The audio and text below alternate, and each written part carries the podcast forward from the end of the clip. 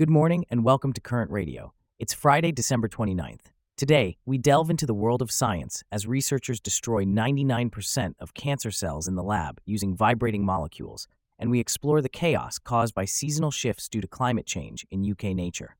Plus, we'll discuss Japan's ambitious plans for a moon landing in the late 2020s as part of a US led program and question whether astrobiology is considered serious science. All this coverage and more up next. Welcome to Current Radio's Science Station. Please enjoy today's selection of science news. Cancer has long been a formidable foe in the medical world, but scientists are discovering new ways to fight it. One such method involves stimulating aminocyanine molecules with near infrared light to destroy cancer cells. Charlotte, can you tell us more about this innovative approach? Absolutely, Diego. This research comes from a team at Rice University, Texas A&M University, and the University of Texas. They've found that by using near-infrared light, they can cause aminocyanine molecules to vibrate in sync, which can break apart the membranes of cancer cells. Aminocyanine molecules are already used in bioimaging as synthetic dyes, and they're very good at attaching themselves to the outside of cells. So they're using something that's already in use in the medical field, but in a new way. How does this compare to previous methods? Well, this new approach is a significant improvement over a previous method involving what's known as Feringa type motors. This new generation of molecular machines, dubbed molecular jackhammers, are over a million times faster in their mechanical motion than the Feringa type motors. And importantly, they can be activated with near infrared light rather than visible light, which allows scientists to reach deeper into the body. This could potentially treat cancers in bones and organs without needing invasive surgery. That sounds like a major breakthrough. How effective has this method been in tests? In lab tests on cultured cancer cells, the molecular jackhammer method had a 99% success rate at destroying the cells. It was also tested on mice with melanoma tumors, and half of the animals became cancer free. It's still early days for this research, but these initial findings are very promising indeed. It's fascinating to see how science continues to innovate in the fight against cancer. And speaking of significant changes, climate change is causing a dramatic shift in the UK's seasonal patterns, leading to what the National Trust calls chaos for nature. Charlotte, can you elaborate on how these changes are impacting the UK's ecosystems? Absolutely, Diego. The National Trust warns that the loss of predictable weather patterns is disrupting the regular rhythm of the seasons. This is making plants and wildlife more susceptible to disease and is affecting everything from trees to animals.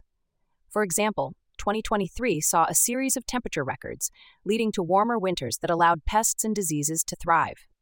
This, coupled with low water levels due to lack of rain and high temperatures, has led to increased algal blooms, which in turn have caused mass fish deaths.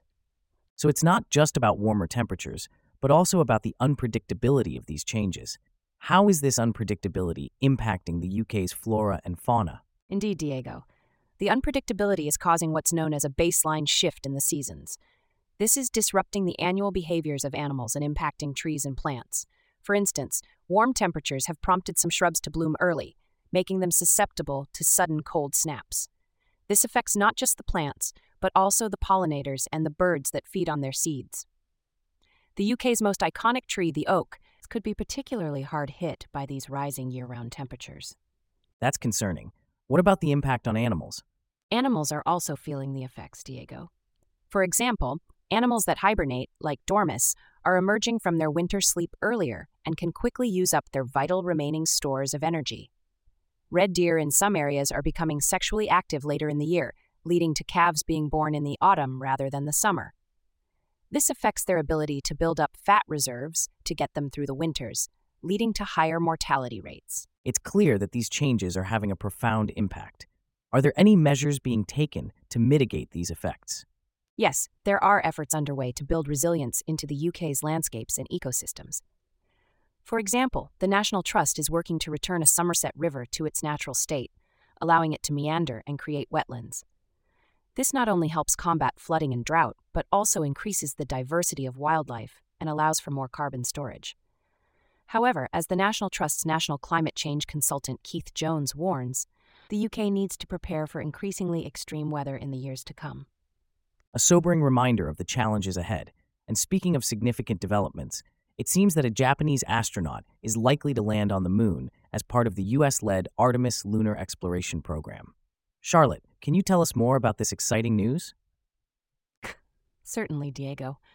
Japan and the United States are reportedly in the final stages of arrangements, with Japan hoping to see one of its astronauts on the moon by the late 2020s.